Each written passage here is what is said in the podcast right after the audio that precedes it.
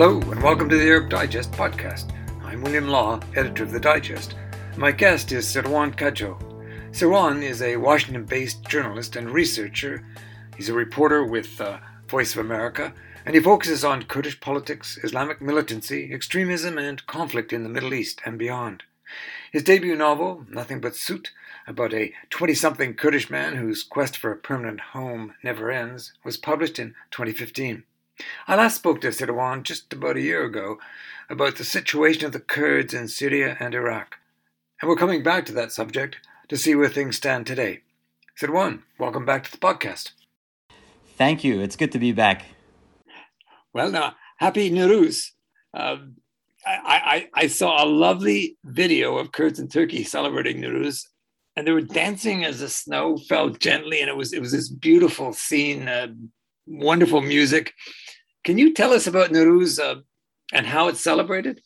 Uh, sure. Well, happy Nowruz to you too, Bill. Uh, Nowruz is a celebration of um, new times, new beginnings, and uh, and the beginning of spring. Um, but in the Kurdish uh, history, it's evolved into something bigger. Um, over the centuries, uh, Kurds have celebrated uh, their freedoms, um, you know, emancipation from you know brutal rulers and uh, it's a symbol of freedom and new beginnings. And so, in different parts of the Middle East, Nowruz is celebrated uh, differently, uh, given the political circumstances in each country where Kurds reside. Uh, for example, in Iraqi Kurdistan, it's a whole week uh, uh, celebration. And so, um, because Kurds in Iraqi Kurdistan have more freedoms, so the meaning has changed. The, the, the you know the meaning of Nowruz in Turkey, Iran, and Syria, on the other hand, Nowruz is more uh, a challenge for Kurds from different walks of life. It's a it's a very very distinctive way to express your ethnic identity, your very being, uh, that in many of these countries have been ha, you know has been suppressed for for for centuries, for decades and centuries. So Nowruz uh, is a combination of all these things that I talked about, a way to express yourself and also to celebrate new beginnings and and spring. Mm. Well, look. Um... I want to talk to you about the refugee situation. I mean, you yourself took the refugee road and, and, it was not easy. So, can you remind us again of your story and also how you respond to the images that we're seeing of those now millions of Ukrainian families fleeing Putin's war? Well, you know, my story is nothing compared to the horrific accounts we hear from these people and we see on screens from um, these, you know, innocent people uh, fleeing uh, the violence in Ukraine. It reminds me of my story, but also of the stories of many uh, friends and relatives that I have from Syria uh, who fled the country uh, during different stages of, of, of the decade long conflict. It's heartbreaking, um, and, and, and if, if you've experienced it yourself, it's it's even more challenging. And you know it's something like being a refugee it resonates with you and it actually refugee stories are similar all over the world you know no matter uh, how circumstances are different in each and dif- you know in each and every conflict. Uh, but essentially it's that people who were you know living their peaceful lives and suddenly everything changes and they have to seek refuge elsewhere and it's so it's it's really heartbreaking to see these images of Ukrainians fleeing their homes. As you say this uprooting this really brutal uprooting from you know perhaps a difficult life but a normal life where you knew what was going to happen tomorrow and you knew what was going to happen in a week's time and you could look forward to celebrations and birthdays and family. This all gets just torn apart True, and and when I left, actually, um, when I left Syria in two thousand and six, uh, there was no war, there was no conflict, and so to answer your question about my own story, I left um, Syria for Lebanon in two thousand and six to study there, and uh, I got involved with political activism and journalism, you know, with several anti-government, anti-Syrian government organizations in, in Lebanon that's what prevented me from going back to Syria. I became, you know, I was added to their wanted list. And less than two years after that, the, the U.S. Embassy, through the UN Refugee Agency, gave me asylum, and I came to America in 2008. Um, that's why I said my story is nothing compared to the stories of Syrian refugees, Ukrainian refugees, Yemeni refugees that have experienced horrors and, and you know very very difficult times over over the past few years, and now in Ukraine. And um, that Syria that you left, uh, it was several years before you were able to get back, wasn't it?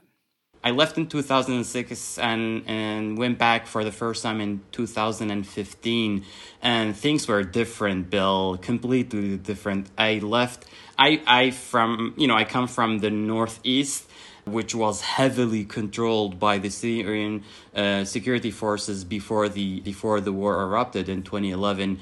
And when I went back for the first time in nine years, everything was changed. I went from an Arab, heavily Arab country to a country where Kurds were in charge. I'm talking about that part of the uh, of, of, of the country, that part of Syria, uh, where you could see see signs in Kurdish, children going to Kurdish schools. Uh, things were completely different for me going back for the first time. But I've been back, um, you know, about a dozen times since then.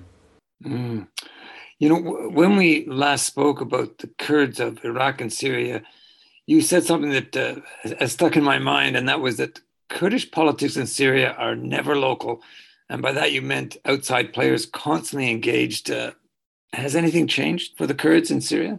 Bill, it's only gotten worse in the sense that uh, more international and regional actors are involved in in the Kurdish question in Syria.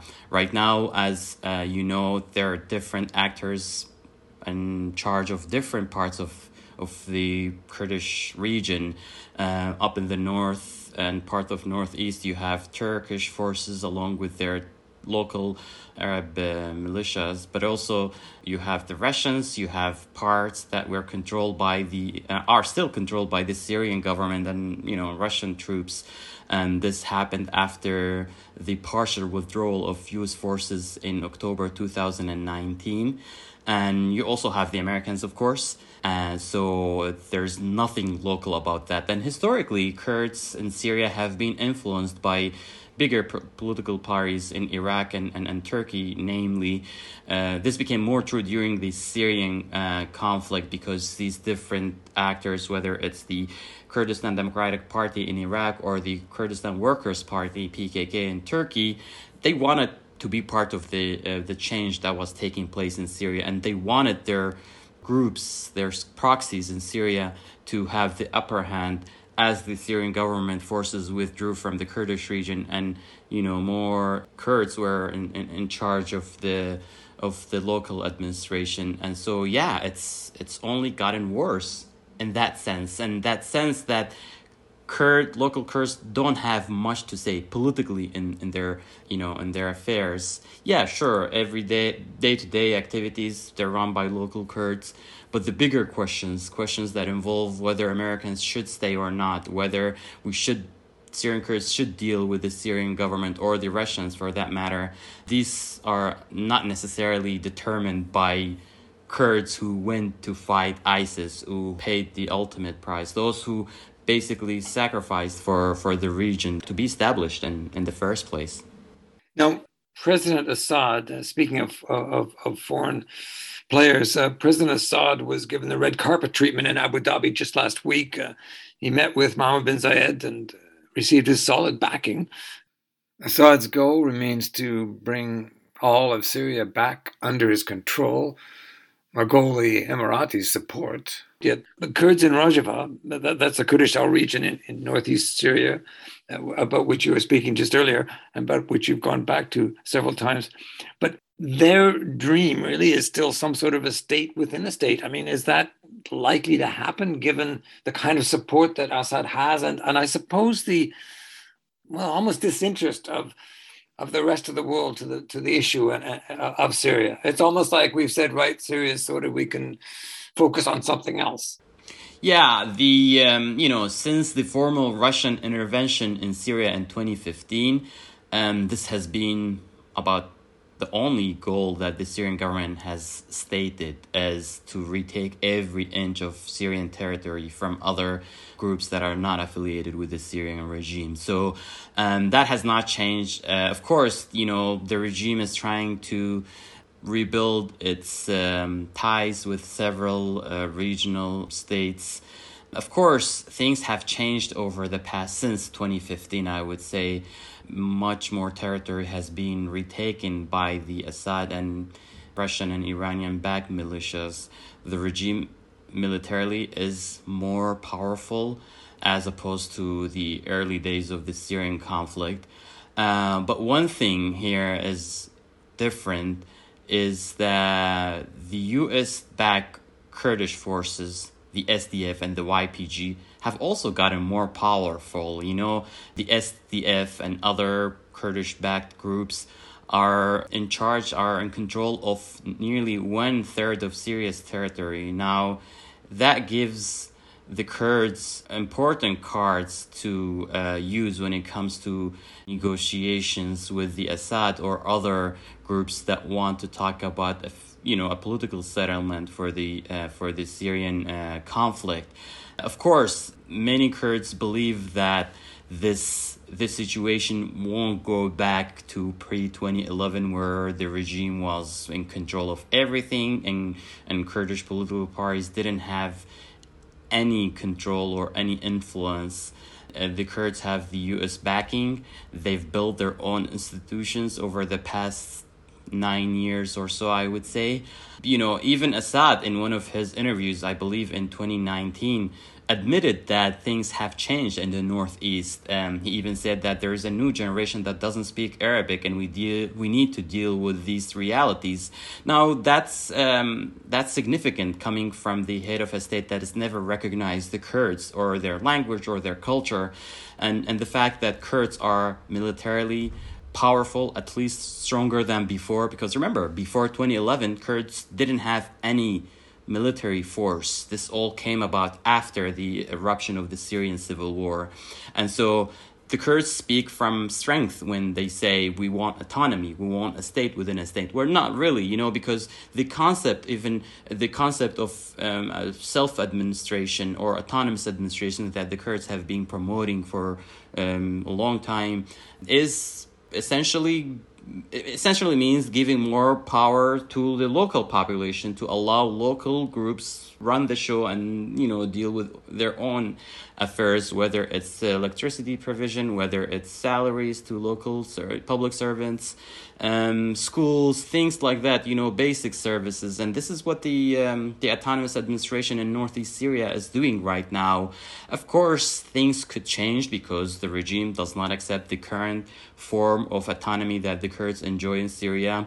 The presence of us forces makes it you know makes it really difficult for the regime to come back uh, the way it wants to come back you know militarily but also administer uh, politically and so uh, we have all these issues that kurds are capitalizing on to um, make their autonomy uh, a reality you um, wrote recently about the importance of a U.S. presence in northeast Syria and you argue that the Kurds, as repudiators of political Islam and as coalition allies and fighters against ISIS, deserve America's support. But at some point, America will bring its troops home. What happens then? Yeah, eventually, uh, you know, U.S. forces will leave the region. Um, hopefully, that would be in a in a way where there is political order in, uh, in, in in Syria, and this is has been you know stated by many U.S. officials by the by uh, by the Biden administration, basically saying that our presence, our military presence there, is tied to stability and and you know reaching a political settlement in Syria and and and so uh, you know that's that's the essence. Um, in the meantime kurds need to work on their institutions. And and the reason i argue that us need to support you know the us government needs to support kurdish groups is that these are liberal leaning group mostly pro-american.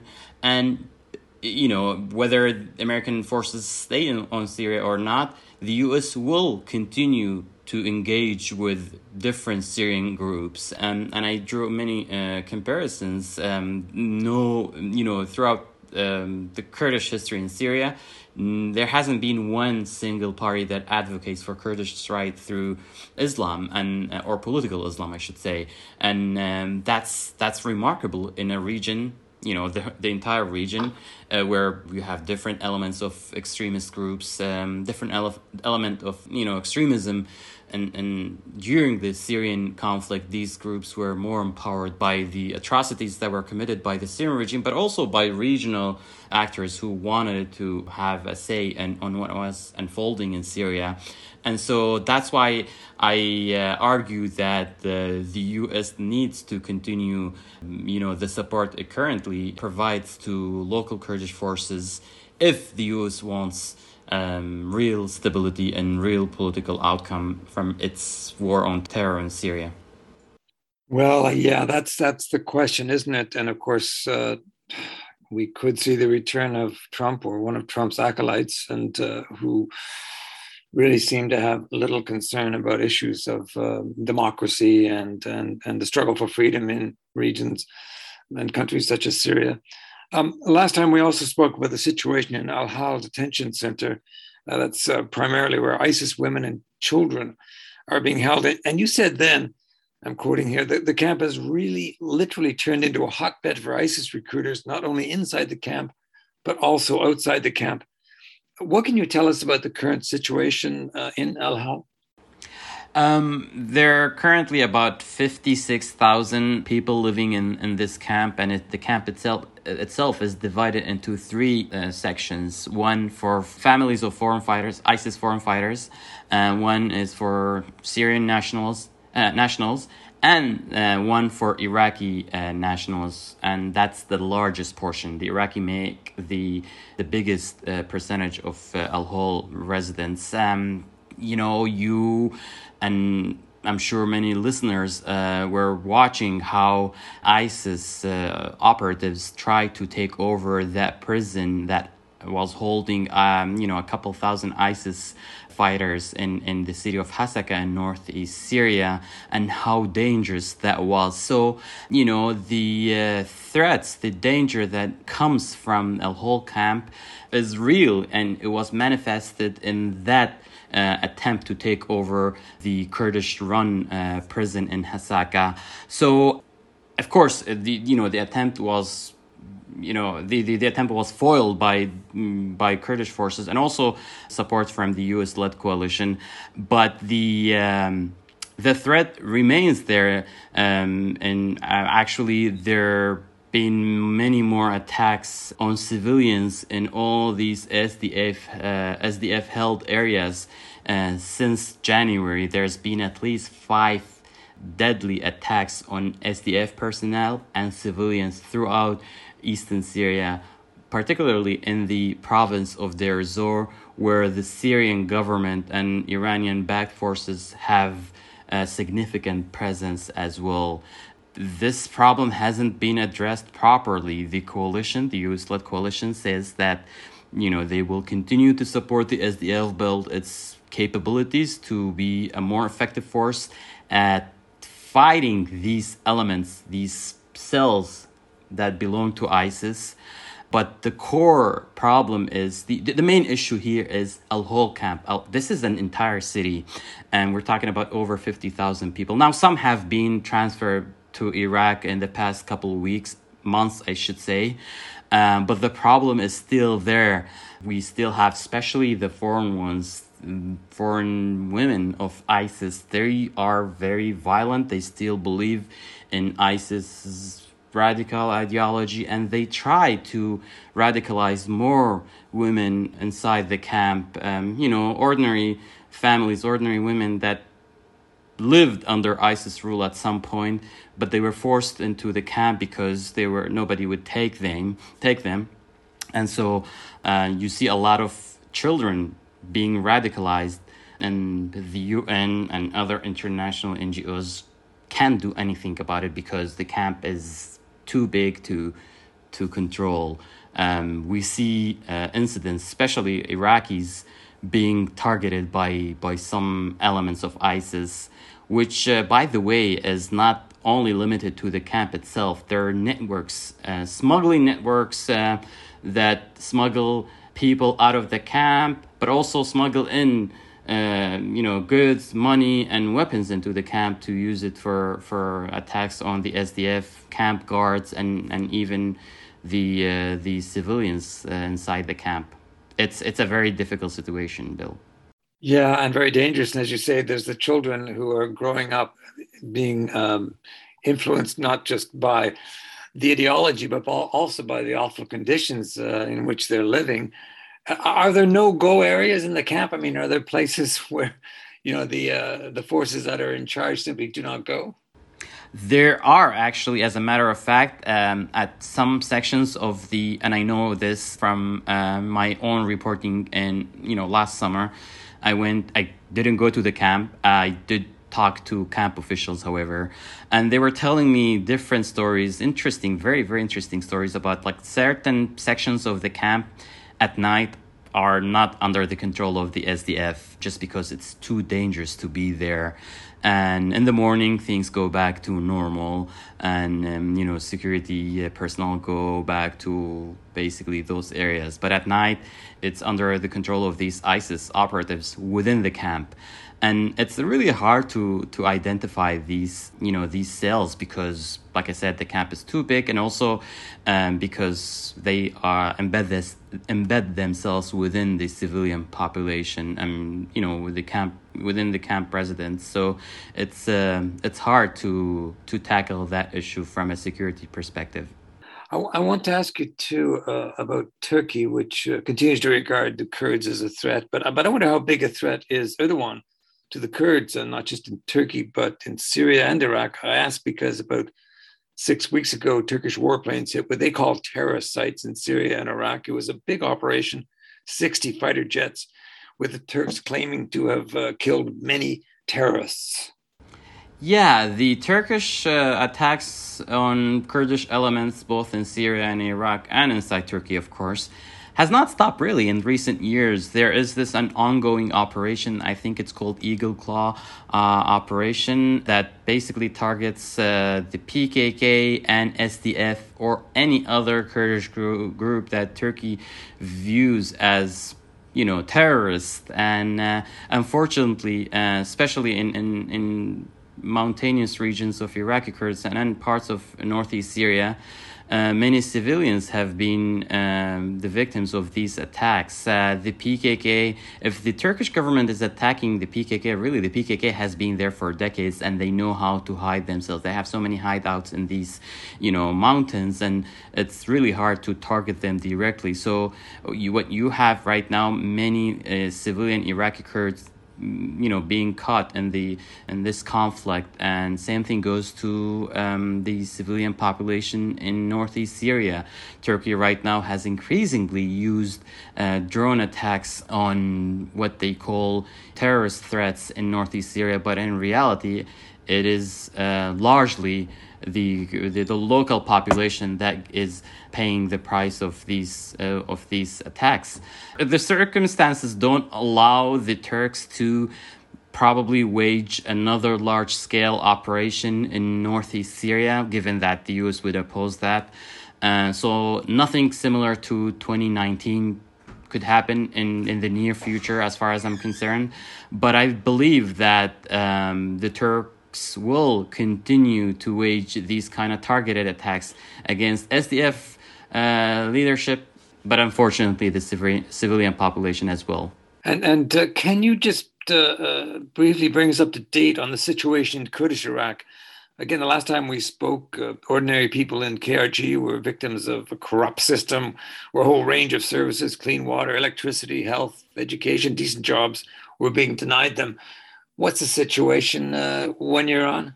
You know, political parties are busy with uh, nominating a new president for the uh, for the Republic of Iraq. As you know, the political tradition in Iraq is the president has to be an ethnic Kurd, and there has been uh, a lot of back and forth between the major two political parties in the Kurdistan region, um, namely the uh, Kurdistan Democratic Party (KDP) and the Patriotic Union of Kurdistan (PUK), and they've been vying for control of the region. But of course, the KDP is a much bigger group, and it got many more seats in the you know in the October elections. So the um, right now the focus of the political parties are on who to uh, nominate for the Iraqi presidency, but on the other hand, the issues remain the same for, for ordinary Kurds in Iraq. Basic needs are still unaddressed.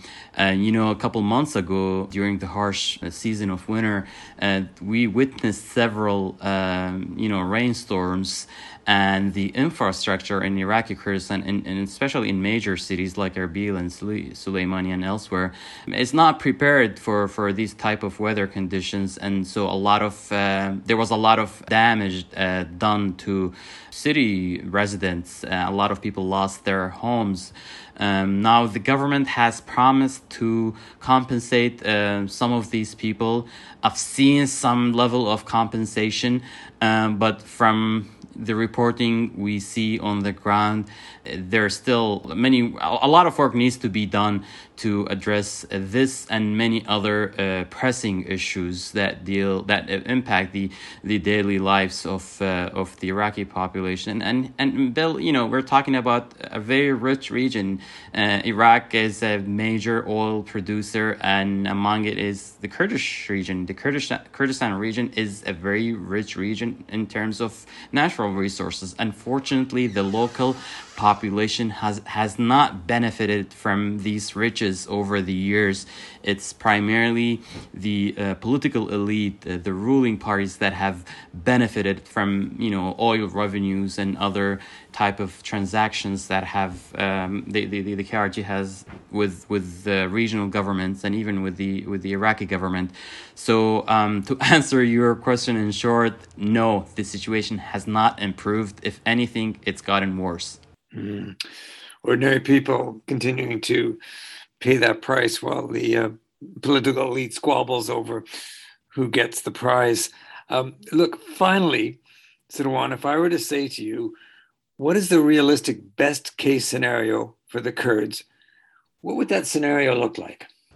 I think what you know what the Kurdish political parties are advocate advocating for and working for in recent years has been really realistic. You know, um, of course there was a referendum for independence in Iraqi Kurdistan in in 2017, which failed disastrously. Uh, apart from that, uh, Kurdish parties have been realistic in their approach and, and their political objectives when it comes to Kurdish rights. So I think uh, for for now, uh, a, a realistic approach would be you know, confederated regions in each of these countries where Kurds reside, especially in Iraq and, and Syria, where Kurds are much more powerful politically and militarily than than Kurds in, in Iran and, and Turkey. But all but but even there, uh, you see tendencies for autonomy, you know, more calls, especially after, you know, the relative success in the experiences in Syria and Iraq by Kurdish forces trying to protect these regions, but also design local uh, governance that correspond with with the need of the needs of the population at least from a political point of view. I think that would be a realistic approach you know. If you ask any ordinary kurd probably their answer would be an independent kurdistan but that's not a realistic approach uh, for the time being. At least uh, given the circumstances in the region i think federalism, uh, more autonomy, more local administration, basically cities and regions run by local groups would be the answer, uh, a realistic answer that um, I mean, it's been happening in Iraq and Syria at least, and you know, federalism in Iraq is enshrined in the in the in the Iraqi constitution. At some point, the Assad regime or any future government in Damascus will have to accept a sort of autonomy for Syrian Kurds, I think that would be the norm for the next few years, given the ongoing situation in the countries where Kurds reside. Well, that's um, a new start, potentially a fresh start, and perhaps right now celebrating Nowruz, then that's a good goal to aim for. I hope so. Sirwan, thank you. Thank you so much. Thank you, Bill. This was wonderful. You've been listening to the Arab Digest podcast. My guest today was Sirwan Kajo. He's based in Washington and is a journalist and researcher. We welcome your comments in addition to our podcasts, which I'm pleased to say have a rapidly growing global audience and are available on several platforms, including Amazon Music. The Arab Digest daily newsletter features the very best of MENA analysts. If you'd like a free trial to the newsletter, simply go to arabdigest.org. And if you enjoy what you find and want to join the club after your trial period has ended, we're offering special rates to students, academics, and retirees. And subscriptions are now available to university libraries. Check it out on ArabDigest.org and follow us on Facebook, Twitter, and LinkedIn. I'm William Law, editor of the Arab Digest, essential reading from independent sources.